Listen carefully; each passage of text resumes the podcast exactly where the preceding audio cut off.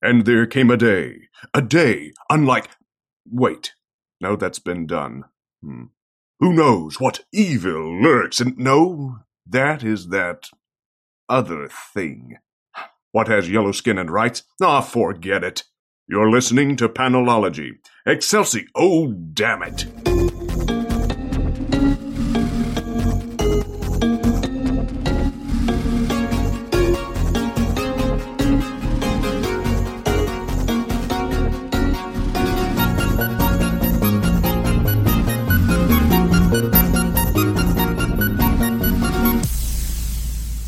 Welcome to episode 156 of Panelology. I'm Alex, I'm Brian. And I'm Tim. and we are recording at midnight. Little after now, in fact.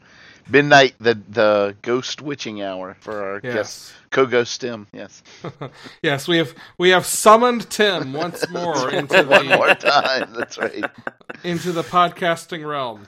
We Excellent. tried something new this time though. Instead of drawing a circle, we uh, found some chalk and drew a nine panel grid on the ground. That's right. We formalized him into the Yes. show. Exactly. Uh, we have formally summoned him. Welcome back, Tim. Don't tell people how to summon me. I'll get dragged all over the place now. Beautiful. We'll have to like beep that part out. That's fine. You've got to have the right kind of chalk. It's got to be just the right shade. Yeah. That's right. Yeah. Well, how is everybody? Tired. Yeah, it's midnight. We're tired, Ah, but good. But we're good. We're all good. This is where hijinks happen. Indeed. Had a full day of, of, of consumption, so I'm I'm in a good mood now. Well, I'm You have- sorry. I'm sorry to hear you're tubercular, Mr. Poe. okay, not that kind of consumption. Yes, you have spent your day engaging in soccer hooliganry. I have indeed. Well, let us now spend your night engaging in comic hooliganry. That is my preferred hooliganry, so let's go. First, with a visit to the sleepy town of Sunnydale. Ah, Buffy the Vampire Slayer, number four. indeed. Uh, so we get uh, we get at, the- at, on on our last page we get an introduction to a new character to the comic book, old character to the Buffyverse, uh, and a surprise issue this week of a different comic. Yes, we do. Do we want Mm. to talk about the parts of the book that come before the last page first? Yeah, we should do that. Um, so, um, this is a very Xander centric. This is kind of his point of view. His, uh, although Buffy is the narrator for this, um, it really is kind of Xander's story Yeah. and how he sees himself fitting in. Um, which is kind of exactly what you would expect from you know, kind of the mundane. Is eh, he's not sure he does fit in. Someone's on those uh, Monster of the Week rules right now, huh? Indeed.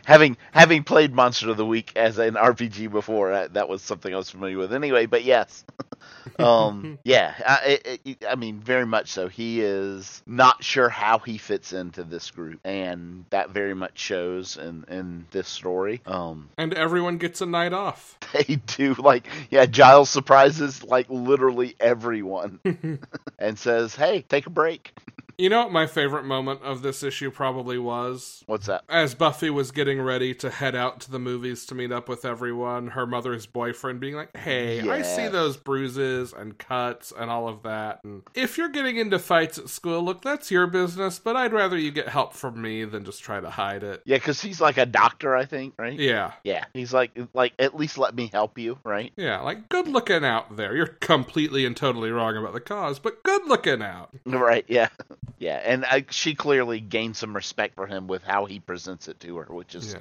very cool. Yeah, Tim, what is your experience with Buffy? Very, very limited. Hey, welcome to the club. Oh you should my read this. God. anyway. Yeah. I've So- seen like a couple of episodes. And, and That's they, more they than were, me. They were good. Like I don't know why I never watched more than I did. yeah. I don't either because that show was great. I wasn't allowed to watch it. It had demons and devils and vampires and evil satanic stuff in it. So, just for anyone who was wondering, there was a variant cover of this that was uh, "Once More with Feeling," which Yes. is the musical episode of Buffy the, for the cover. So, be aware that is out there. Yeah. Um. Okay. So, do we want to name the mystery character who shows up at the Well, end? okay, let's be fair. It's really not a mystery at this point. It's Angel. I'm Yeah, not- we cracked that code last week. Yeah, we did. Um, There's a mystery character, and they're secretly releasing Angel Number Zero with only a week's notice. how about that? Hmm. Those things might be related. Yeah, yeah. Guess what? They are. Yeah, like the first three pages of Angel Zero are, in fact, the last three pages of Buffy. Yeah, but um, and actually, I was just like, I like I read them back to back, and I was literally just gonna skip them, Yeah. and then I was like, oh wait, but the narration is different. So Yeah. yeah, like 'Cause like in the this, context, it's yeah, Angels. point of view, exactly. Um, it should come as no shock that having never seen any Buffy, I have never seen any Angel. Okay, that's a very that's a very fair. Seen a assessment, couple yeah. episodes of Angel and it was pretty good too. I don't know why I never watched more. How bonkers would it be if I had been like, never seen any Buffy, watched all of Angel? Now, is the the comic stuff like somebody said that the last batch of comic stuff was the continuation of the TV show? Does this continue that story or is No. it like a reboot? no, So, this the is last- a go ahead. The last batch was they had like season nine and season ten and maybe even a season eleven. Um, and then the license moved, and this is essentially just reboot to everything. Okay. Um, My understanding is it uses some of the same parts, and like characters are more or less recognizably themselves, but it's not encumbered by any pre-existing continuity. Where did the license move to? Uh, Do we know? Boom. boom, Boom? yeah. Yes. Okay, is Whedon doing anything with this comic or No. Oh, okay, he has nothing to do with it. Like his name is on it as like Joss Whedon presents or whatever, but he's not writing or editing okay. or Yeah, like created by Joss Whedon Yeah. or whatever. Yeah. yeah. But Um, it's still a good read. yeah. It, it, it is. It really is. Um, Buffy and- is written by Jordi Belair and Angel is written by Brian Hill. So like both Oh, yeah. excellent writers. Yeah, pretty good choices. And uh, l- like Alex said, the, the characterizations of the characters are very recognizable from the show, but they are not following like it, it's not it's not re, it's not repeating the show. Gotcha. It Yeah. lacks the awkward '90s baggage Yeah, that's ex- that's a fair statement. Are you saying that as a positive or as a negative? as a positive. Positive, yeah. Oh. Like like straight up from episode from issue one, like Willow has a girlfriend. There's no hiding, and she knows Yeah. who she is. And I gotcha. yeah, and there's no Right. not talking about it. It's just a Exactly. thing, and everyone's cool. And it's like, oh hey, we should go hang out tonight. Hey, bring your girlfriend. We never get to see her outside of school. yeah. Gotcha. Gotcha. Um, so Angel, I enjoyed. Okay. In fact, I liked way more than I expected to based on a couple of people's responses to existing, which was like, uh, Angel. Um, I don't love the kind of fridging aspect, but everything except that I really like. So I can say from the TV show, um, my get. uh, It's funny how you phrased it earlier. That in the kind of '90s baggage, right? Yeah. Angel carries a lot more of that from the show Yeah. than even Buffy did. Well, and I think the So- like grounding of his motivation in I've done this unforgivable thing, I'm going to try to atone the best way I can is solid. Yeah, It's just Right. the whole, well, I've got this protege. Oops, yep, should have seen her death coming because she associated with me, but she didn't deserve that. Just another thing I've got to atone for, and my name's John Constantine. my name.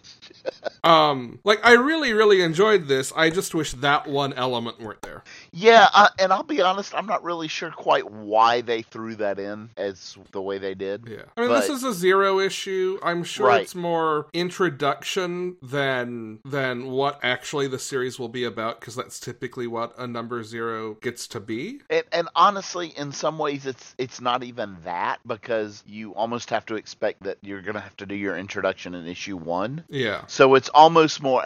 I, I think of issue zeros, especially this one, is definitely in that category. As like that that opening scene of a Bond movie, of a James Bond movie. Yeah. Like like it's it's its own little self-contained little thing that is just before to give you a taste of what kinds of things are going to happen. Yeah. Yeah. Um, which again, not not knocking it. I just you know, and I know they're adapting existing history. I just Mm-hmm. you know could have lived without that one element. Other than that, I really liked like I liked the way that Hill develops out Angel's Yeah. voice through this. Well, and as long as they don't hang on that for any length of time, then it'll be fine. Yeah, Yeah. but at that point they could have just not done it too. That's just it's Yeah, just yeah, yeah yeah, yeah, fair enough. yeah. I, I, I mean- almost got I almost got the feeling it was almost in there just as kind of filler. Yeah, So we'll see. we'll see. Um, overall, enjoyed it though. Yeah. Uh, while we are talking about comic adaptations of TV shows I have never seen, Xena, Warrior Princess number one, written by Vita Ayala. And how was It it? was it was fun. Um, Now there's a show I've never seen an episode of, oh well, you should pick up this issue and report back. and I'm not sure why. How about that? Play with me in this space, Brian. There you Uh, go. Xena and Gabrielle are recruited to come help out this town, uh, whose patron god Discord has said, "Hey." Next new moon, I'm taking all your kids. Okay, thanks, bye. Um, and it turns out the town had made a deal. The town's elders had made a deal decades earlier to save their kids, the parents of these kids. Uh, that was yeah, yeah. I'll save your kids, but I get theirs. Um, I I think the best part of this to me, I mean, I think, I think even as someone who's never seen Xena, that kind of like legendary hero wandering the countryside, like those beats yeah. in a, It in kinda- a in a very approachable way feel familiar like i think it's a really clever way to sort of onboard people with this this recognizable story to start kind of that 70s uh, Incredible Hulk or you know the TV show the Sure. Hulk or the Kung Fu or yeah Yeah. Um, but that kind of, you know, wandering hero sort Yeah. of vibe. Um, which makes sense. The thing that really is the fuel for this is the Xena Gabrielle dynamic. And it's only really kind of flirted with throughout the throughout the book. Um, I mean you see them kind of teasing each other or really Gabrielle teasing Xena and you see them like talking in bed together at one point um but that kind of like playful companion serious legendary hero dynamic works really really well here okay um it's fun i think it's it's probably so far a little lighter than i would call the buffy books but that's not a bad thing um it's definitely like visually brighter it's it's it's more colorful more you know it's it's like daytime scenes and and that sort of thing um not that i think the two need to be compared necessarily but i'm doing it anyway sure Hey, as um, is your prerogative yeah. Um, and that concludes the Alex talks about comic adaptations of TV shows he's never seen segment. Yeah. Uh, Mary Shelley, Monster Hunter, number one, Brian. oh so um I was re- this is an aftershock book and I was really looking forward to this and I was very happy with what I got um this is a I, I don't know if it was exactly what I expected but it was it was probably pretty close um it, it I'm trying to think of the best way to describe this it's almost a I want to say Scooby Doo, but that's going to give the wrong impression in that it's a kind of stupid, zany thing. But it, it's in the fact that it's kind of that gothic mystery in a mansion kind of thing. Yeah. Yeah. Um, and the, the the characters are all wonderful, and they seem incredibly modern in a very very old setting, which is really cool. I like that kind of dynamic. It's sort of like Rat Queens kind of does that, right? Like Yeah. where everyone sounds contemporary, but it's this high fantasy setting. Yeah. Yeah. Like I love that sort of that sort of dynamic. I, I I do as well. Like because you don't have to put up with the those antiquated attitudes of the time, right? Yeah. So to speak. Uh, yeah, but very very much enjoyed this. I am very can't wait to. There's a, a bit of a twist at the end. What a which Is, twist. which is uh, kind of a cool, not what I was expecting at all, right? Yeah. Um, but I was very happy to see it. Like it so was like oh, it wasn't okay. Old Man Carruthers. it was not Old Man Carruthers. Okay. Um, and uh, he did, but but the villain still did not get away with it because of those darn kids. and their dog? nope, no dog, Aw. no dog, no good good boy in this one. All comics need good, good boys. or Smooth Boys, Batman number 69. were smooth boys. Are we referring to Smooth Boy Bane in this one? Bane's a smooth boy. Bane is a smooth boy. Um, you know what I liked probably most about this? The Yannick was- Paquette art. well, okay. Uh, It, you know what related very much to that is the structure of how it was laid out. Oh yeah. Yeah. S- Yeah. I mean, it very much this is um a, a mirror. So it's the last of the nightmare storyline. Yeah. Um and it is very much laid out where we get uh like two so basically you get like a two-page spread of Batman in his dream, right? Mhm. And then you get a two-page spread of Bane and Thomas Wayne Yeah. uh, a- having their con- and a lot of the things that are happening somewhat mirror each other, but not exactly. Yeah. Uh, and that was really a very cool dynamic of flow through this Yeah. book. I mean, like Yannick Paquette's figure work and detail work, and and uh, the colorists he works with. I think it's Nathan God. Fairburn. Is that right? Uh, let me see if I can find it real Um, quick. like are all phenomenal, but the the thing you call in Yannick Paquette for is when you just want to knock layouts out of the park. Yeah. Uh, he did much of Yeah, Scott yeah, it's Yannick Snyder's Paquette. no, the colorist. Colors is Nathan Fairburn. It is. yeah. Okay, cool. Um, he did most of Scott Snyder's Swamp Thing run, Mhm. and same thing there. I mean, those layouts are just like lush and organic, and that is a thing he just excels at. The other thing that I absolutely adore in this is every time we s- go back to the Batman Selena stuff, hmm she's in a different Catwoman costume. Yeah, that was super fun. Yeah, and then the last scene is her wedding dress. Yeah, It's like, man, really? Come on, you're just you're just literally trying to rip my heart out at this point, aren't you? but also Selena's too good for him.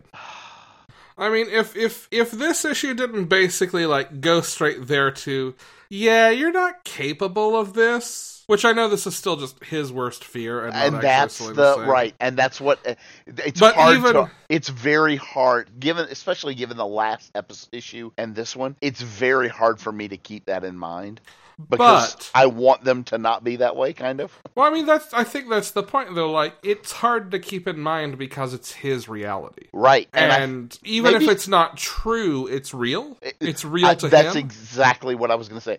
Because it is this book is Batman, right? yeah, His perception of reality in a lot of ways is the reality of this book. yeah. Yeah. Um, but also just even if that weren't the case, like she's too good for him. I've come to this conclusion. Oh god. Um, All I, like literally all- every time every time I get to this all I can think of is that damn Twitter thing. Twi- Tom King's Twitter about no, no, I didn't write that one. No, I didn't write that story. wait, wait, which one, what did you write then? Have you did you see the wedding of Batman and Selena? why'd Oh, you have to fuck why'd that you up? fuck that up? right? Yes. It's like, damn it. Uh, yeah. yeah. Uh, Oh, Tom King, um, you hmm. you scoundrel, you. But God, he can write. Because uh, here's the thing: all of these stories make me feel, and that's yeah, Yeah. no higher praise than that. Speaking of high praise, High praise. I was thinking about this today, and I think this next book might be Unstoppable Wasp aside, because Unstoppable Wasp will never not be my favorite book while it's coming out. That's fair. Might be my favorite book of this year so far Oh, I better know what it is then. Peter Cannon Thunderbolt. Yeah, I was honestly going to say the same thing that this is my this is this year's Mr. Miracle for me. Also, I can't believe we're four issues into this before my brain has done this, but Peter Cannon Thunderbolt. His name is Peter Cannon Thunderbolt. This issue, and, and you know what's so amazing about it? As as good as this is, every issue is so completely different. yes. right? And this issue is the best independent 90s comic I have read in 20 years. Yeah, um my favorite moment reading this was when uh uh uh uh, uh eddie the comic Yes. has confronted peter and peter sits down and asks him about you know why do they call you the comic and at that moment i realized god damn it kieran gillen you sly son of a bitch you made all these the watchman characters and i'm only Uh-huh. just now realizing it because you were so like just not on the nose about it as you introduced it I'm like Uh, reading uh. this thing, looking for okay, where are the Watchmen nods in this one? It's like here is Lauren, here are Johnny and and Dan, or Danny and John, or whatever. Here's Eddie the comic. I'm like, Yeah. God damn it, I should have seen this sooner. Uh huh. Yeah. Here's here's Danny and John, and the only question is which one of them woke up with Laura this morning. Yeah. It's like, God, God damn it. I mean, that one didn't even. It was like it was the it was the one-two punch of I'm not stuck in this room with you, and you're Yeah. not stuck in this room with me. yes. We're stuck in this room together. And then Eddie the comic. Where did you get that name? Are you funny? no. Oh, and then I flip back. I'm like, I'm an idiot, and Kieran Gillen's clever, and the other the other thing that at some point uh, reading this I thought of was for so I, I, and it ha- totally has to do with the fact that uh, so much of it takes place in in an English pub, right? the clock in the pub called the Clock. Yeah. yeah. well, that, but it, it made me it made me think of Hitchhiker's Guide to the Galaxy Yes. and Ford Prefect pulling Arthur into the pub, right? yeah, Yeah, it yes. must be Thursday. I've never gotten the hang of Thursdays. exactly. I mean, it just had that that things are so absurd, and Yeah. you know what? The best way to deal with it is just let's go to the pub and have a drink. Yeah, Do we? Is this is this going to be an ongoing? five No. issue mini. It's only five. Yeah. Yeah. So there's only So- one more. There's this is all going to wrap Oh up. no, everyone Oh, froze, that which makes me means so I sad. froze. Okay, What's that? Oh, I was talking because you froze. Oh. or you froze. I mean, I, yeah, I look. Are you frozen in here with me, or am I frozen in here with you? The trick I is think we're frozen in here exactly. Ah. I fucking Right. love this book. Yeah, Yeah. five issues is not enough. It's not, and yet that's all it is. Oh. I'm sorry to break your heart, Tim. Yeah, no, I'm like I'm really down now because this is this is my favorite book this year. Well, Yeah. you've not gotten to talk about this at all on the show. So, No, so, so give me, give me the Tim take. It, it's exactly like you said. It's just such a such a like you told me to read this book, and I was like, okay, I'll read this book. And then you told me like the character wh- who like Ozymandias was related, Yeah. and how they were related. And I was like, oh, okay, that ought to be pretty interesting. And I read it right till the last page of the first issue, and I was like, this is the best book. I, I it's just so creative and clever and fantastic and fun. Cl- I think clever is the right word for Yeah. it. It is just super um, clever in how he presents this. Yeah, Yeah. Yeah. it's such a, a great use of the the character. And and the medium. Yeah, Yes. absolutely. Well, I think part of what becomes so satisfying about an issue like this one is there's a wish fulfillment element, right? Like Uh-huh. you kind of want you want to know what that world where they all did get along was like, Yeah, and this issue gives you that. Well, it's and and it gives it to you in the way that Peter sees it, right? Yeah. In that, like, none of the like the Peter, the, the I'm sorry, the Pete in this world, and all of these other people, like, none of them have any superpowers. Right, none of right. them have Yeah. these amazing things or any of this. They all, but they all get along, and he realizes that like what he has for them is envy. Yeah. Because they don't have to deal and do all this other stuff. They can just live. Well, and it's The- like that that idea of being exceptional being fundamentally lonely because it's hard to find the like. And like I think that that makes a lot of sense coming into play here where Peter Cannon's worst enemy is just Peter Cannon. Literally in this I mean, in this the book, entire but no, yeah. exactly like the entire Yeah. thing becomes a metaphor for like struggling to maintain humanity when you are a superhero, when you are you know at at a very basic level, just different, where you move through the world and you see the world differently. Um, I think that's something that's more personal than maybe what a lot of Watchmen is, and I'm sure there are people who would give me flack for for putting it that way. But I think Watchmen is a lot of things. I don't read it as a particularly personal thing. Well, and it's certainly not optimistic. no. Certainly not. I mean, No. although although Mike did argue when he was on the show, he did argue regularly that it ultimately is optimistic. Uh, yeah, which- okay, right. I I, I I mean, know you, what you can make a yes. case. You can Yeah, make a you case. You can. I- i it is you. You have to look for that. Yeah. in that it, it is. It is very much up front in this issue of this. Yes. Yeah. the Oh. transition of art styles and and I guess would you'd say book styles Yeah. from the the 90s world to the the Ozymandias world where I I don't know it's just so striking. Well, and the other thing that's cool in this too is uh, the letterer who Yeah. he publishes under his full name, but like online he just goes by his first name Hassan or Hassan Oe. Uh, but like Hassan's lettering and the the kind of zine style issues, Yeah, he hand lettered the whole issue that's awesome. instead of using you know fonts and doing it digitally. He hand lettered this issue just to keep it keep it right. Yeah. So I would say probably 80% of this issue is in black and white, Yep. 90 early 90s independent comic form. Yeah. Yeah. And it's beaut it is beautiful.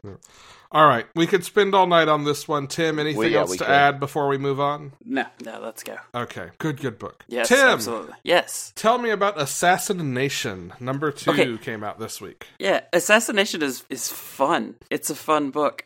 Um, I don't know. Yeah, I guess you didn't talk about number one, but I think Jen might have. I Oh, think, did she? I think she read it, and I think she talked about it. uh, concept is uh, there's an assassin who very much gloats about where he ranks, and there's a ranking system for all the assassins. And he is currently there is an, uh, attempts being made on his life, so he figures the best way to to stop that is by calling all of the other assassins and hiring them. And it, it's great. You get the updates. uh, It looks like at the beginning of the issue, the, at the beginning of the first issue, it's like here's your top twenty, and then at the beginning of the second issue, here's your remaining leaderboard. I guess is what we'd call it. It's like the rankings in the Hunger Games. Yeah, yeah, it's it's that's pretty much the idea. Um, you Take- get a guy who's pulled out of retirement. I think his name is Bishop, if I remember correctly. Just a unique cast of characters and how they all arrived at being assassins. It's fun, Cool. fun jump. It's it's it's the John Wick. Yeah, it's like it's like if there were. It, it's sort of a parody John Wick. I guess right, would be a that, great right. way to call it. Yeah. it's definitely a lot more lighthearted, even though it's about you know people killing each other. Yeah. But fun. All right. Very nice. One of my favorite ongoings right now, and I am super excited to get to talk about this. And I'm going to make Brian and Jen read this the next time we do a live show. Farmhand. Oh, farm hands up. Farmhand Farmhand number is seven came out this so, week. It's so good. It's such an interesting. Like I remember, I was on the show when you read the solicitation for Farmhand, and I was, I, I was- well, that sounds interesting. It's so much better than that solicitation made it sound. I mean, it's so fun and funny. It's, Yeah. it's um, and Brian, we were talking before before Tim jumped on the call before we started recording. Brian will appreciate an Easter egg that was in number six because I I read both issues together. I got caught up to read six and then didn't get around to six the week it came out, so I'm caught up again now. Um, number six, like number one, sort of starts with a a vision of sorts. Uh, and in this vision, there is a graveyard, and one of the tombstones is for John Noble Ah, because this is about weird science. Tim, I've gotten Brian to start watching Fringe. yes. Oh, uh, yeah, I should probably start that. Yeah, you should. Yeah. It's very good. Yeah, It, it is very, and I will. i- i- If anybody happens to start watching it, I will say you really have to get about 15 episodes in before it really kicks into what the show is really about. Yeah, instead of being a monster of the week thing. Right. Yeah. Um. Okay, but Tim, farmhand, go. What do you Yeah. think? Uh, it's fantastic. Um, this, I, so this one you get more of the story about Jed and Tree, and and it, some stuff's kind of going out of control, uh, a- away from the farm, and and you got people uh, dealing with that. But uh, the the most interesting part of this this book for me was you actually see the the surgery, the- Yeah. the implant of I believe it's a kidney and and the explanation of exactly how that goes on. Uh, it's such an interesting concept and just good book, good good book. I, Yeah. Um. No, I mean the thing that really, I other than just like the weirdness of it and sort of the cool design of it, which is very Chew, which makes sense because it's the Chew artist writing and drawing. Um, the relationship stuff really drives it. Like the moments in this, you get the the moment between Zeke and his wife about like we promised we wouldn't keep secrets and that we'd Yeah. do this together and this is what this town does. I know, and this is what your family does. I know, but this is not what we do. And it's like, that's, yeah, like, hey, they talk about it. And then he's like, yeah, you know what? You're right. Here, let me level with you. tells the story about the boar. Yes. And, and the, the little, like, worm. Yeah, I, I was I love trying to the remember the, little worm's worm. name. Yeah, so good, so good. Yeah. Uh, But yeah, what's his name? Jed, the father. Is Yes. that it? Am I remembering that right? yes, as in the Jedediah seed. Yeah, that's right. Uh, Jed and and uh, the uncle or uh, Jed's brother. You get more interaction between them. That's a pretty interesting dynamic too, as uh, the, the the brother's sort of a religious man. Wait, is It he? doesn't- He's not Jed's biological brother. Is he not? I didn't think Tree? he was. I didn't think Tree was. Maybe he's not. Maybe I'm remembering that wrong. Or maybe But they I'm have- remembering it wrong. Uh, That's yeah. also possible. Um, They have history together, one way yes. or the other. Well, it's the we get this in the first arc. The Jed is convinced that the idea for the seed was divinely inspired, and Tree agrees it was divinely inspired, but Jed thinks it came from God, and Tree thinks it came from not God. Yeah. Um, and that's like the source of their beef. Rob Galoria is very good at this, and I uh, I originally thought this was a five issue miniseries because it does this thing on the back cover that I love, where it shows the whole arc's covers and release dates. Um, like the date every issue subsequent to this comes out is on the back of the issue, which I think is brilliant and love. But because of that, I also originally thought it was just a miniseries, and I was super excited when I found out it was an ongoing. So That's good, good very book. good. Everyone should read it, and I will be forcing Brian and Jin to soon. Avengers: No Road Home, number ten. Oh, The house always wins, the house always win. Never bet against the house. especially not Um, when it's the house of ideas. Yeah. So this is yeah. This is this was kind of actually kind of fun in that um it is not the conclusion I expected to the series, No, but it was a lot of fun. So essentially, essentially the big bad in this goes in and fights Marvel, yeah, right? yeah, It literally is Vision going into this house at the center of creation. And it was really funny because it, it made me think of what's going on in Justice League right now, uh huh, where they're in the sixth dimension, which is the dimension of creation, right? yeah, Where all all of their creation comes from. And it was kind of the same thing. And Vision is in there and he's like, You don't understand though. I can literally create anything in here because i I, this is where imagination becomes real. yeah. And he knows like the whole history of everything, and Yes. all of all of what he needs in order to be omnipotent, essentially. Yeah. Um, and so he thinks up and summons in all the different Marvel heroes, and they all come in to, to start fighting. Yeah. And yeah, I mean, it's got a cool like Grant Morrison kind of vibe, a, but a bit, yes. it's it's I mean, I've talked before about like how this and in uh, No Surrender, like you can kind of tell, and I, they've even said in interviews, like each of the writers behind it sort of leans into different things they're good at and Mhm. different issues. And, like this definitely felt like some Al Ewing, like Al Yeah. Ewing in the lead. Um, Yeah. But I love the idea that it gets into that is this, you know, if if if Nyx and other mythological figures are powered by belief, Yep.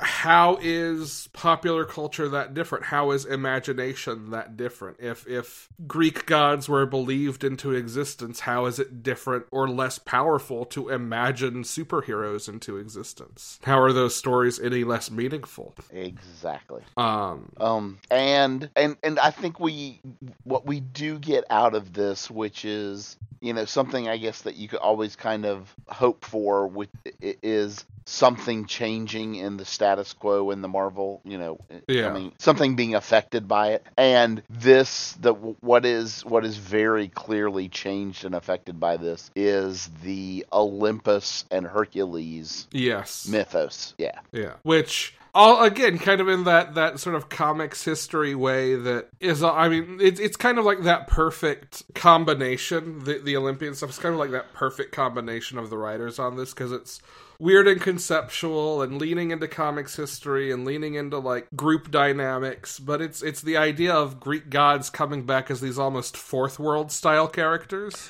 Uh, They really did make me think of New Gods, yes, Yeah. Um, like a lot of this issue made me think about, you know, and I'm sure this had to be intentional, but like having having had Stanley and Jack Kirby both pass away. Yep. Like it feels very much like a, a, a, a, a you know a toast to them time in a way. That's a, yeah, that's fair. Um, and that I mean that kind of thing's cool. It also very much like does sort of a we will be back and we will do this again, which I like the idea of cementing this group coming back almost annually to tell this kind of weekly story. Yeah, that would be fun. Yeah, I mean it's it basically ended with to be continued. Right, right. And one of the things I think it was a almost a quick and dirty way of giving a new mythos kind of or, you know a new like i said going forward point for the olympians Yeah. right in this which you, you i mean you have to consider this is happening you know kind of right at the same time in marvel as war of the realms Yeah. which is clearly going to affect which which to be fair it's always been a more important marvel property Yeah. the the the you know the Norse mythos, Yeah. right? which is But- clearly getting a adjustment. Yeah. Well, and I think it's also worth noting too, because like this kind of separates the Marvel version of the Greek gods from the not only the Marvel Yes. version of the Norse gods, but from the DC version of the Greek Yes, gods. very Something much so. less classical and more Kirby. and it, it- y- you know if we want to if we, you want to reach into Jen's conspiracy corner while she's not here, you know, oh wow, hey, a big upheaval in the Olympian gods in the Marvel universe. At the same time, there's a huge upheaval and destruction and recreation of some sort going on with them in the DC universe. yeah. there you go. I don't If nothing else, it's a good, good book. Yeah, it is. It- yeah, it was. It, it was. j- It was a very good read. How's that? Yeah. Spider Man Life Story number two. So, while we were working on this episode's show notes, we realized we're probably just going to have to talk about every issue of this. I, I I think we probably will. This is not what I expected it to be. Now, I But I- expected something more like X Men Grand Design, but with Peter aging. Yeah, This is really just like we get basically, you know, two year snapshots, which I mean, even then it's like a week and then jump a little more, but like two year snapshots at a time of Peter every decade. and it is. Hmm. It's willing to make it, it's it's it's interesting to me in that it's keeping Peter's history as consistent as it can, with some notable exceptions, but changing Marvel history around Peter to let Peter's history make sense. Right. I- I- It's The- it's all it's almost an else it- it's almost an Elseworlds kind of thing Yeah. or a what if, but it's not so drastically different. Yeah, in that it's- like his hi- the the core essential ethos of his history remains the same. Yeah. The Yeah. big notable exception here being Uncle Otto is a good guy now. but even that, like, And Reed kind of isn't. Reed Richards kind of isn't. yeah. Yeah. And e- like Otto is the peacemaker between Reed and Peter because they Yeah. all work together in the same lab. Um, but like even the idea of Otto as a good guy is really not that out of out of conception because hey, what's Otto's status quo right now? Right. He's about to team up with the West Coast Avengers. Yeah, yeah. Um, Um, it, the other thing, I, I mean, so for instance, right? Gwen didn't die to Green Goblin in this, right? More, I mean, Uh, I- I a, mean, she- gob- a goblin instigated what happened. correct, but it's not Gwen. ju- it's not the Peter snapped her neck catching Right. her. uh, Well, and it's not it's not nearly as early in like he and Gwen were married Yeah, they were together for and a had decade. a super happy life together, married, Yeah, but sh- something ha- something happens that changes that and still removes her from his life. yeah, Right, which sets up what is clearly going to be the next piece of it, yeah. right? Also, Which is just M- MJ super coming- streamlined, right. super streamlined handling of clone stuff. Also, Oh, yeah, like like the most. Some might say the best handling of the clone. Yeah.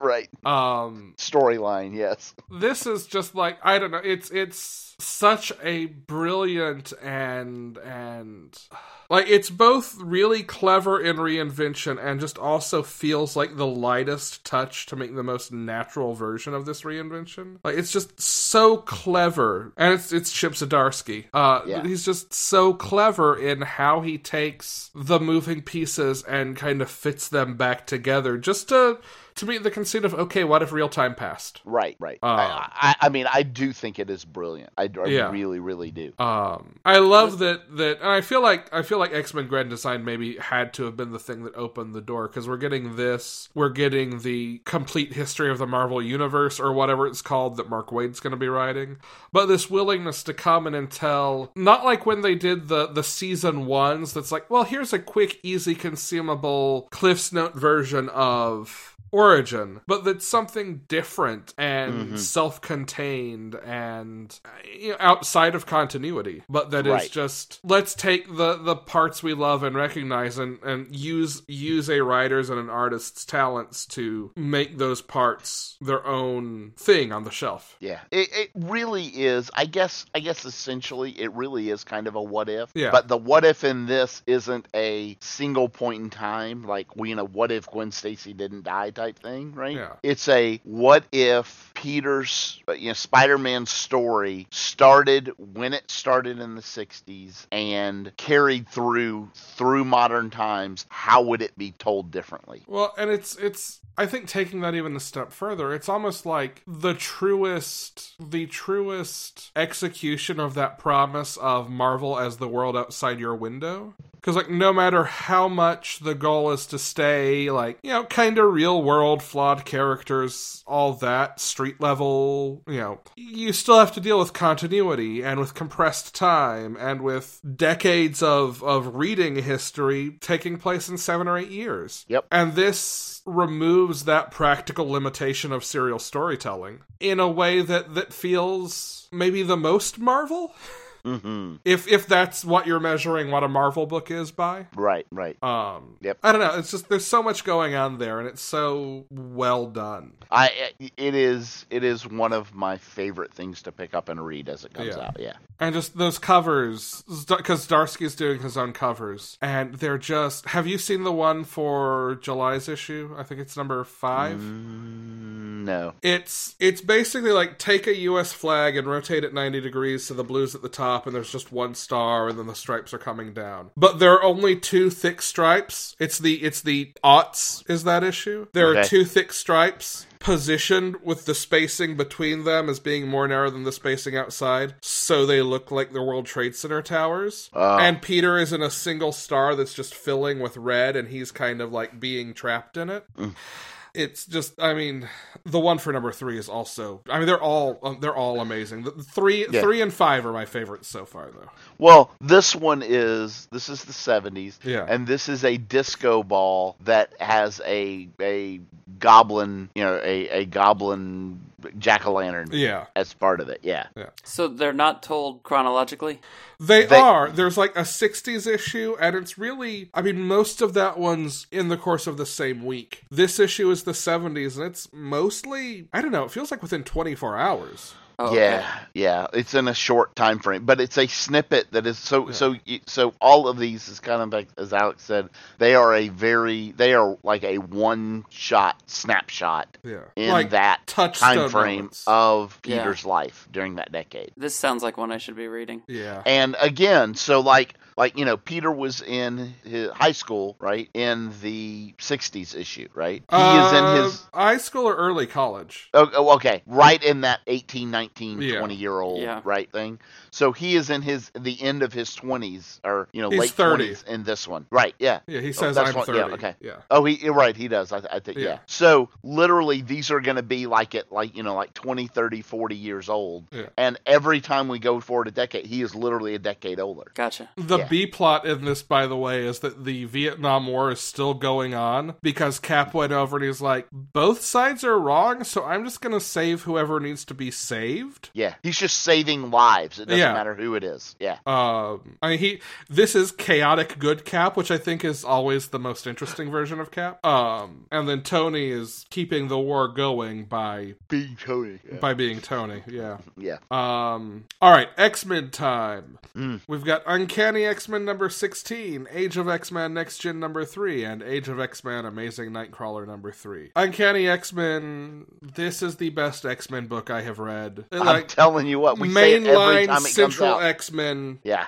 Uh, team book. This is this is So- the best one I've read since I've been reading comics. Not only is it the best X Men book in a, in I don't know how long, it it's the best Scott Summers in possibly ever in I- X Men. I'd say Everest. I mean, I think your next runner up is the the Joss Whedon, John Cassaday, astonishing X Men run. okay, That was a pretty good Scott Summers too. but but he is amazing in this book. Yeah. Um I also love just like the the the this issue in particular brings in these just bizarre loose ends and cleans them up and ties them up and I think that's really fun. Yeah, and I love who is it that who is it that that does the well? If we're gonna do this, then I I have something we should vote for. Is it Magic that does that? Uh I think it was it was either magic or I think it was magic. I think it was too. Hang, I'm gonna see if I can find it real quick. It Um, wasn't Danny. no, but essentially, um, Scott, advocates leadership, Right. And they turn the X Men into a democracy because,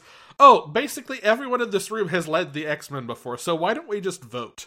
Yeah, it, it's Magic. Okay. Yeah, it's magic. Who basically says, okay, then if we're starting over and we're going from scratch, then I want to really start over. And that means like everyone starts right now with a clean slate. Yeah. If you're willing to be with us, then you're with us and you're an X Men. If you Doesn't fight matter with what us, you've done we'll in the fight with past. you. Yeah, doesn't matter what you've done in the past, which puts a lot of people on the team Yeah. that, wow, yeah. Yeah. You might love say that that it provides renewed hope. Uh, very nice, sir. Yeah. Very nice.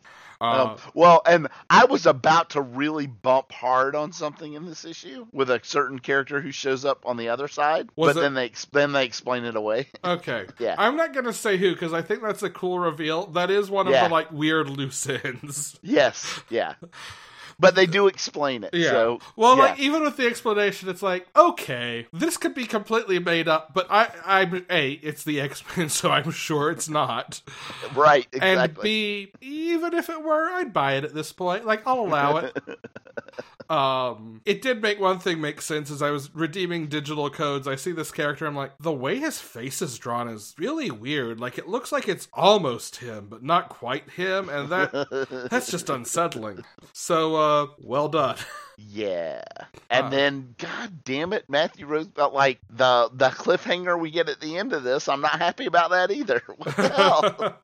yeah. Uh, I bet uh, it's Dark Beast somehow. I am like uh, uh, I will I will go on record right now. Anytime they want to let him Rosenberg write X Men, I am all for it. Yeah. I mean, don't get me wrong. I'm super excited about what's coming up, right, Yeah. with Hickman. But I, I, I will take Rosenberg X Men anytime he wants to write it. Someone asked him on Twitter if 22 was the last issue, and he's like, what makes you say that? Oh, And apparently the Hickman stuff, yeah. it's a pair of six issue miniseries. Oh, that makes me very happy. Like I said, I love it. I love this. Love, love, love. All right, tell me how All right. Age of X-Man is going. Next gen number three.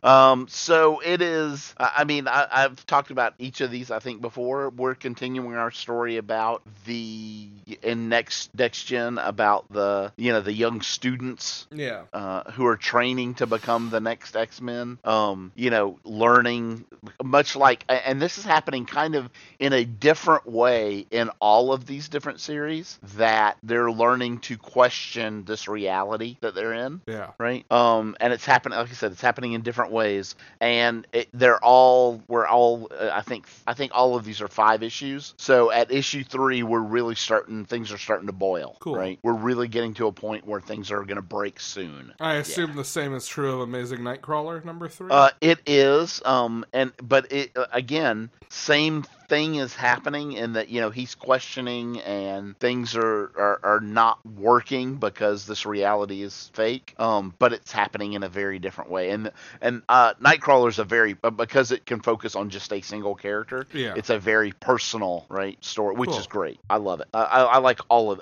I really like all of these. cool. Yeah. Tim, Yes, you spent some time catching up on Venom. I did. How are you liking Venom? Venom is great. All things Donny Cates are great.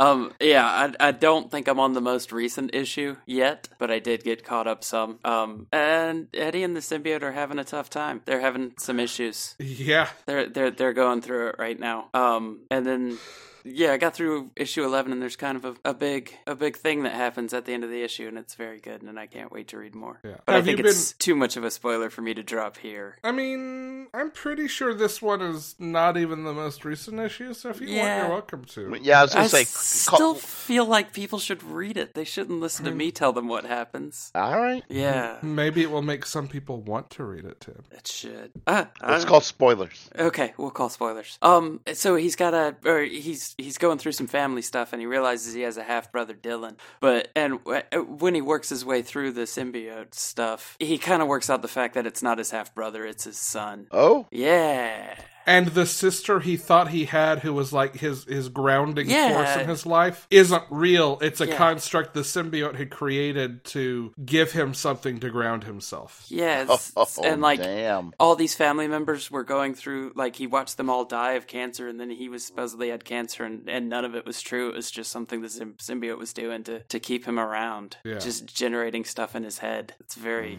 Wow. very good Did you pick up the like one shots that tie into this as well? i haven't read them yet um Okay. what was it the uh the web of venom stuff Yeah, Is that what you're like talking about? Yeah. Venom and Carnage Rising or something. Oh, i did and- read i read carnage rising um, There's one that's a a dog joke because it's about the symbiote wandering around like a dog, like shaped like a dog. Unchained or unleashed or unleashed, oh that's what no it was yeah called. i haven't read that, That one. would unleash that. Yeah. And then there was a new one that came out this week too. Um yeah i apparently blew up this week's stuff so i don't know eh, you're good. yeah We haven't really gotten to talk much about it because I've been the only one reading it. Um, it's very good though It is. I'm enjoying it. Okay, War of the Realms time. We are going to be relatively swift in this because there are four books here War of the Realms, War of the Realms Punisher number one, War of the Realms War Squirrels number one, and Thor 12. Yes. War of the Realms number two comes before all of those, though, so we're going to start there. Uh, Stephen Strange just doesn't know his own strength, huh? Yep. And um, turns out that uh, not having a backup plan for carrying fallen warriors to Valhalla doesn't work out so well. Yeah. Um, so the Always war... have a backup plan. the war is not going great. Uh, we do learn that that a certain Asgardian who we thought might be dead is still not dead yet. He's not dead yet. He rides in with some reinforcements. He does. Um, and as everything's going on, Jane gives Stephen Strange an out to get everyone out, and Stephen accidentally pulls all the heroes out too, and New York falls. Yeah.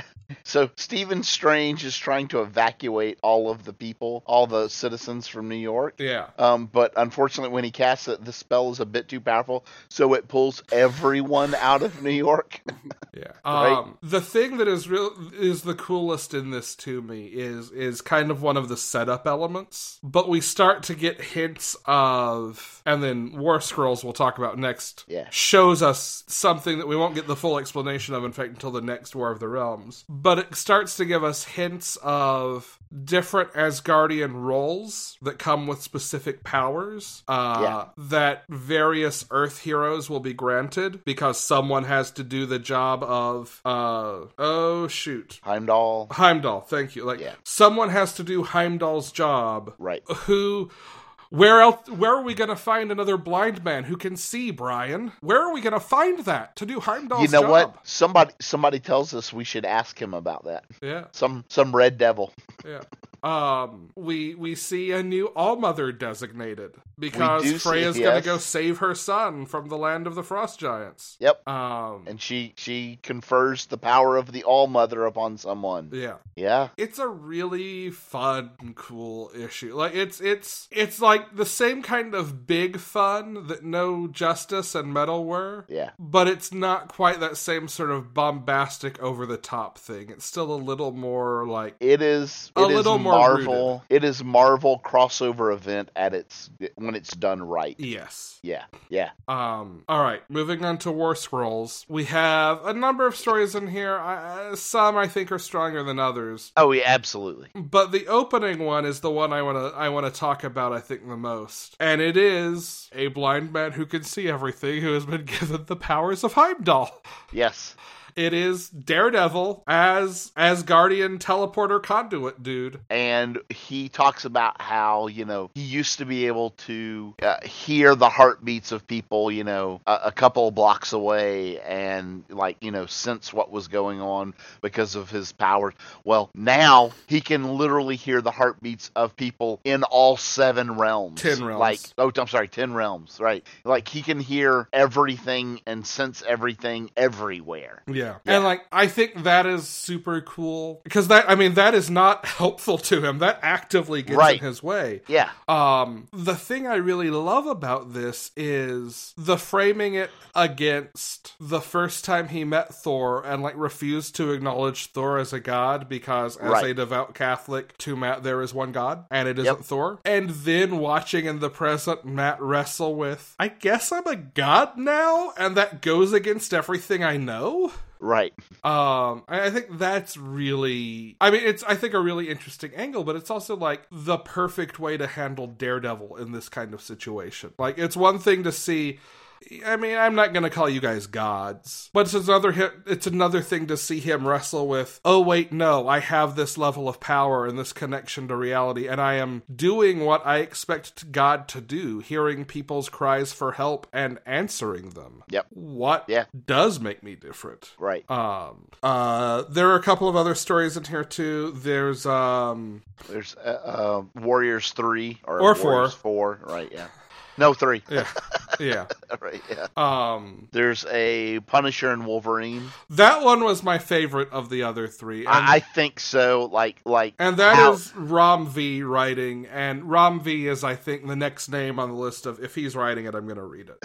Oh, there's a very, very clever um, uh, faux, faux, like, like. Uh, I don't So wanna say Wol- trick. Wolverine is saving this kid. Yes. And this troll gets the jump on Wolverine, and this kid picks up a rock and throws it, and you see the troll fall over. Yeah, you like like hits the troll right in the Yeah. head, forehead, right? And Wolverine's like, "Hey, great job! You're doing exactly what you need to." Like he gives, and this is like Wolver- my favorite version of Wolverine. It's the Wolverine and the X Men take, where like he is being like a good role model to kids, despite that being not something he sees himself as at all. Right, yeah. Like he's he's it's him being human and him being vulnerable and him being this thing he doesn't think he is yeah. but that he's actually really capable of. Um, and like you see that, and that in and of itself would be fine. But then you get like the cut back to the kid has gone off and run to the Sanctum Sanctorum, and Frank Castle comes out. And he's like, "You're not even going to thank me for shooting that one for you. You're not going to say great Right. shot. Can't believe I made that shot." And like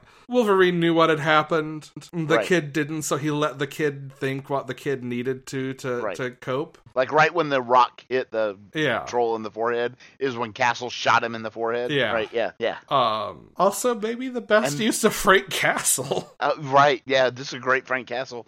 And then our last story is Howard the Duck, with which is the reunion of Chip and Joe. Chip and Joe, and and by the way, this was where my it, it had had it not be where not come from what it's going to come from. This would have been my quote of the week. from Was it Howard. the was it the sad, tearful turn around into the camera? It was. It was.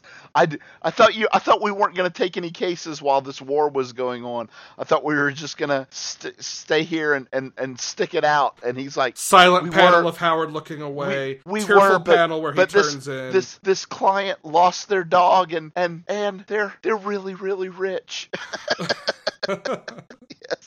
yes uh it was it was howard at his most howard it was Yeah. beautiful yes How was Punisher? Where Um, the realms and- yeah. Punisher? this so this is gonna be kind of a um a si- like a really it's a side story Yeah. in the in the War of the Realms like it, it's very much right in the middle of this battle in New York et cetera, et cetera. and Frank becomes aware of this uh, low income area hospital that has to evacuate all their people Yeah. and um, the only way they can figure out to do it is to take all the people and get the, the patients that are able to to push and move the the patients that can't you know take care of themselves through the tunnel to New Jersey, where they're going to go to a hospital there. Yeah. But they know that they're likely going to get, you know, uh, attacked somewhere along the way. So Frank goes and breaks open and, and stops and rescues a prisoner transfer bus uh, full of criminals uh, and frees them and is leading them to protect Huh. these this hospital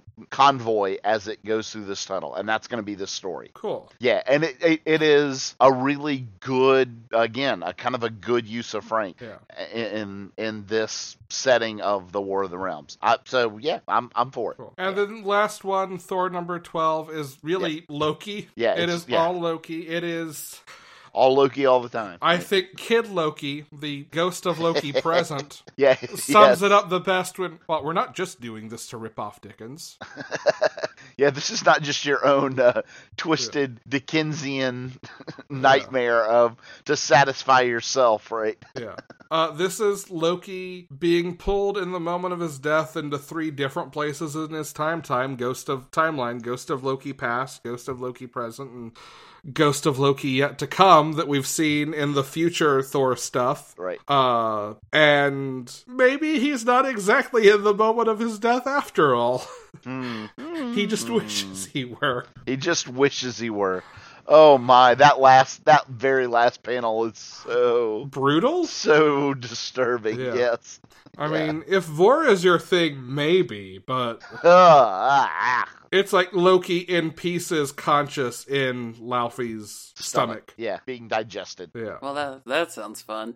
nope, it's not. Uh, okay, Brian. Yeah. West Coast Avengers number 10. You're welcome to take a moment of silence, but I will cut it for runtime. I will take a moment of silence because this is the last issue. I am truly, truly heartbroken that this it, that this series is ending. I, I Yeah. don't know. I don't know what's going on with the readership of the world that they do not like reading lighthearted, truly funny, fun to read books. I don't know But- why everybody wanted Jeff to die. What? We told them that if they didn't read this book more, that Jeff the Landshark Oh. would die. This is And, true. Well, he's not being published now, so I guess Jeff's dead. No. Right after he hits his big dramatic entrance with a theme song sung by Gwen And a new power. and a new power, he can nom nom on people. Yes. Oh no, I'm talking about the Jeff Right. Nato. Oh, the Jeff NATO. Yes. Like the last page is like, oh, Jeff can be a tornado now. Yeah. Quentin Quentin has got him spinning around in a little vor- little te- telekinetic vortex, and he's like, "Oh, look, he's a Jeff NATO now." Oh, I'll be Come honest. on. I missed that Quentin was doing that. I just thought really Jeff had gained the ability to Tasmanian devil it. no, Quentin was doing it. I'll still accept that. That's still very good. It's beautiful. so I have a oh. question. When this Yeah. started, you were like, ugh, Quentin Quire. How you feel Oh. about Quentin Quire now, Brian? Well, Quentin Quentin has my quote of the week. Brian's quote of the week. Quote quote. So Quentin is sitting there talking to. By the way, he's still wearing his T-shirt that says "I'm ready for the reboot." Yeah. yes. Um, and he's like, he's talking about um, he- he's upset that that you know all ev- all everyone wants him to do is make TK bubbles, and America kind of chastises him for that and points out that you know they do that because he's uh, it's such an important ability and he's so powerful, right? And he's like, yeah, okay, yeah, it's almost as useful as being a teleporting taxi cab that can punch stuff. America goes, why are you the worst? There are no limits to my powers, including the power to be the worst. Did you just zing yourself? Maybe. yes. I love Quentin Quire. Quentin Quire is incredible. By the way, he then switches shirts after the Yeah. fight. Do you see what he was wearing at the end? I definitely did, but I don't remember now what it was. He's wearing a shirt that says Jeff is people too. Yes. yes. See, when you said that your quote of the week was from this, I wasn't sure if it was going to be that or if it was going to be Kate Bishop. Wait, have I never dated anyone straight? Literally everyone else. No! No. yes. I every that's the point. Everything about this book was so great. So great. It's so. how how were you people not Look. buying this book? Uh. Look, here is the thing. If enough people buy the trades, it can come back. It must. Like I, th- this combination of people, s I and I have no idea how because it shouldn't work in any shape or form, but somehow it magically does. It is so wonderful. Save the weirdo losers. Oh. Uh, buy the trades. Go, go, go now. and Go buy go them. gadget comic book readership. Ah, All right, time for is it still good? and, and who is this Dutch oven person? Surely they don't have the power to the end. Damn it! Curse you, Dutch oven. ah, all right. Time for is it still good? Okay, let's do it. Brian, animosity Yeah. number twenty. Um. Uh, hmm. Cybernetic have- dogs fight each other and rule the world. Nope, nope, Oh, nope. That's uh, okay. that's uh, ev- animosity evolution. Ah, okay, Um, fair enough. Snakes, snakes in a house. Blossoms six six six number three. Brian, Uh, the blossoms and their newly discovered uh, sibling vie for contention to be the Antichrist and begin to enact their new plan to uh, seduce Betty. Black Badge number nine. Tim, Uh, the kids uh, don't know where they are or how they got there. Calamity Kate number two. Uh, Kate declares war on her rival and might not be the best role model. It's a good fucking book though. Aquaman number forty-seven. Brian. Um, let's see. Uh, this is the end of the. Well, I, I, I'm guessing there's going to be an epilogue to it, but essentially, this is the end of the uh, Aquaman exiled storyline. Uh, Or at least, and- at least the end of him as an amnesiac on these islands. Right. Um, Aquaman slays Tiamat. High level number three, Brian. Uh, X's are just the worst. X is gonna give it to you.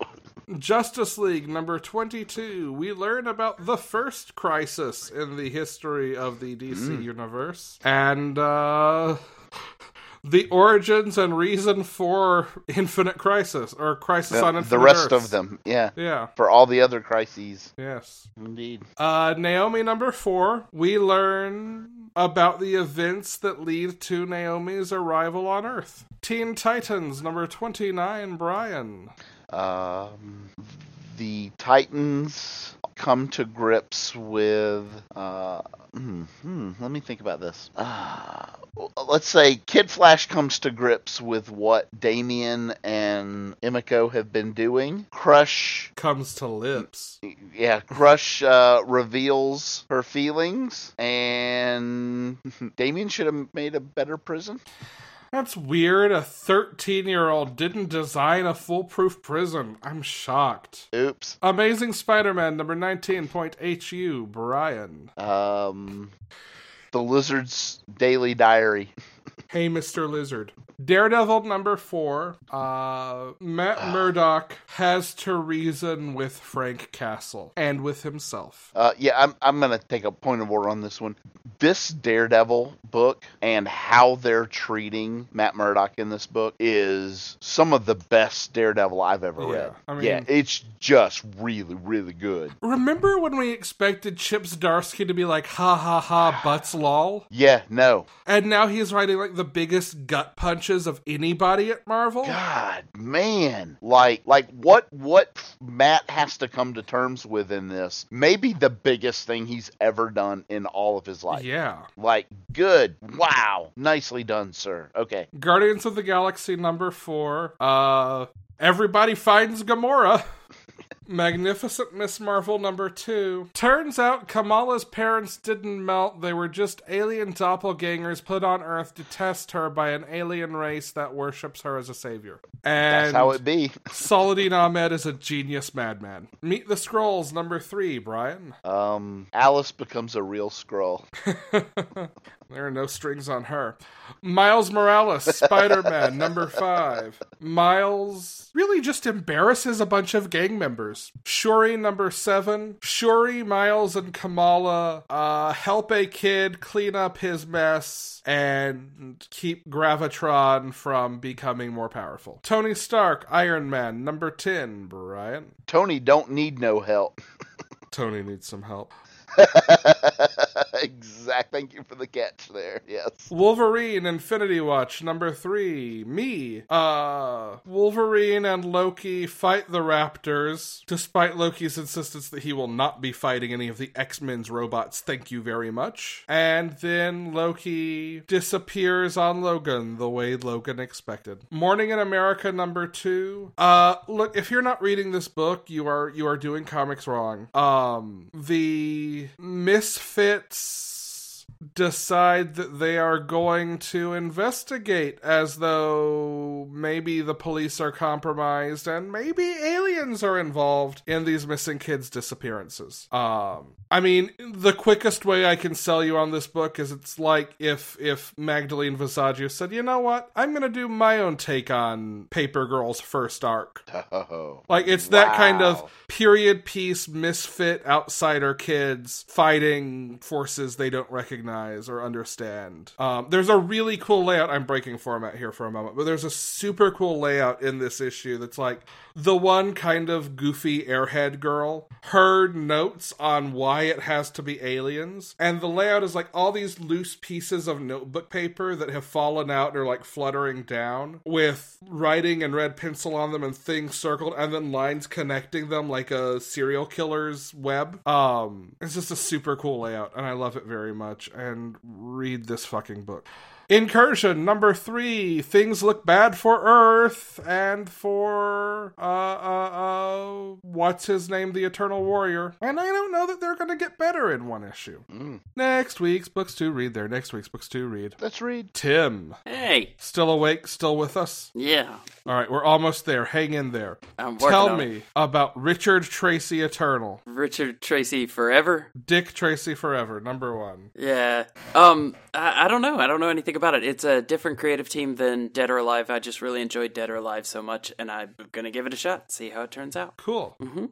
Brian, Yes, sir. putting things on your list to free up spots on mine. Jessica Jones, Purple Daughter trade paperback. Yeah, so this is this is the digital only release Yes. that came out in uh, that y- that Alex has been talking about. Yep. Uh, and this is so this is the first time it's in print. It's being collected and released just as a trade paperback, and so I will be buying it and reading it, and I can't wait. It's so good. I can't wait. So good. I, I I will go on record. Kelly Thompson, Jessica Jones is the best Jessica Jones. I, I, I do not doubt it. Kel, I, I I love Kelly Thompson's writing so Yeah. much. Like I can't describe just how much I'm looking forward to this. Everybody froze. Oh, I thought you froze. Oh, mm, we We all froze fr- together. We all freeze down here.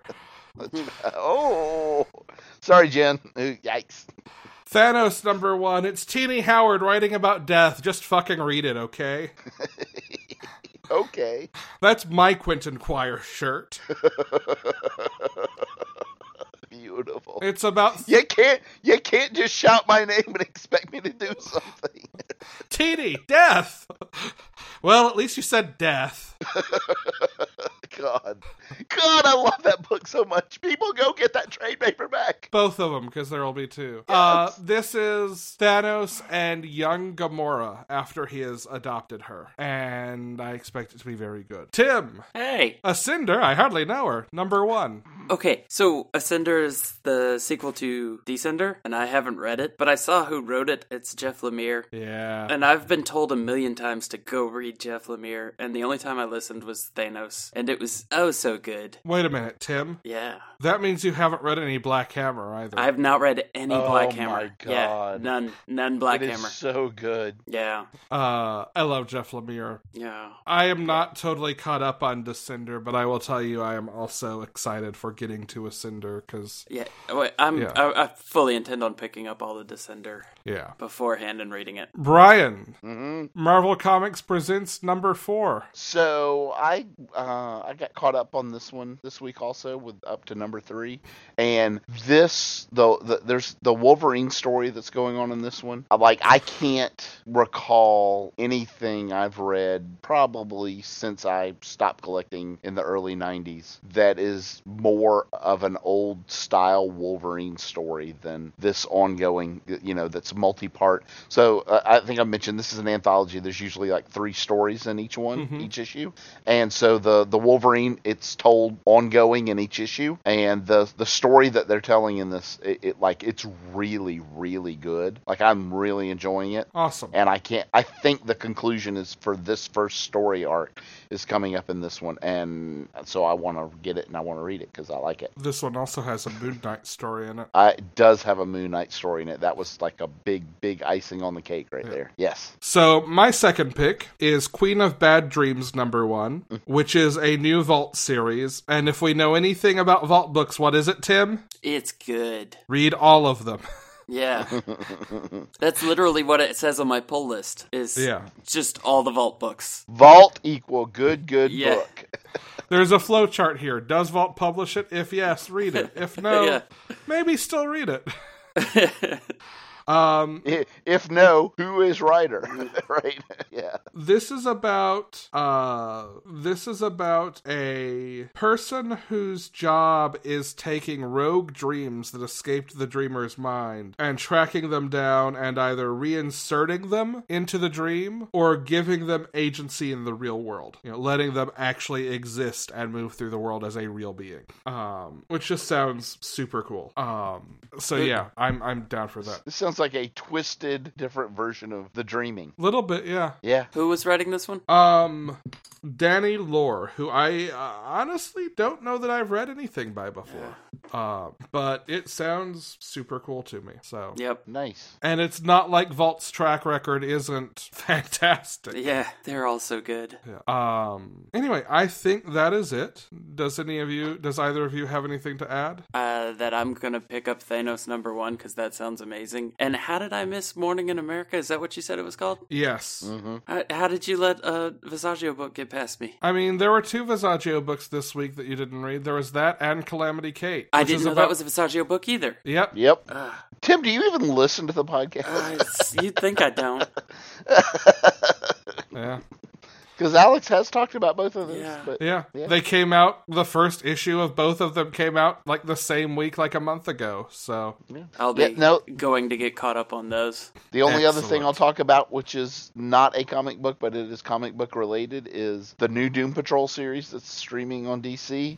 Good God, is it wonderful! Ah, yeah. I I've got to get love caught it up on that. so so much. Like I, I, I am astounded how well they have done this series. Tim, you threatened to just show up at my know. doorstep to watch this. it's that's still an active threat, by the way. We need to turn this thread into a plan. And we do, we do. Yeah, we can 'Cause do I that off absolutely air. need to see this. Yes. All right. Thank you again for joining us, Tim. Yeah, Always. Thanks if for having people me. would like more of you, where can they hear more of you? They can hear more of me on a podcast called Minds at Yerk, in which we are reading for me the first time, for y'all the not first time, uh, the, The, Animorph second series. time, in my case. Yeah, yeah. I think like the 800th time for Megan, but uh, and it's a lot of fun, and everybody should listen to it. And and Brian's been on an episode. Yes. Yeah, it's a Yeah. great episode. Uh, it was a lot of fun. Yep. We uh, also do that with Jin and with Yep. Meg, who is on here occasionally. Uh, we recently had our friend MJ, who is a co host of the Reignite podcast, uh, Mm-hmm. which I'll plug here too, because why not? Which is a Mass Effect playthrough podcast where they talk about the choices they make. Mm-hmm. Um, it is a lot of fun.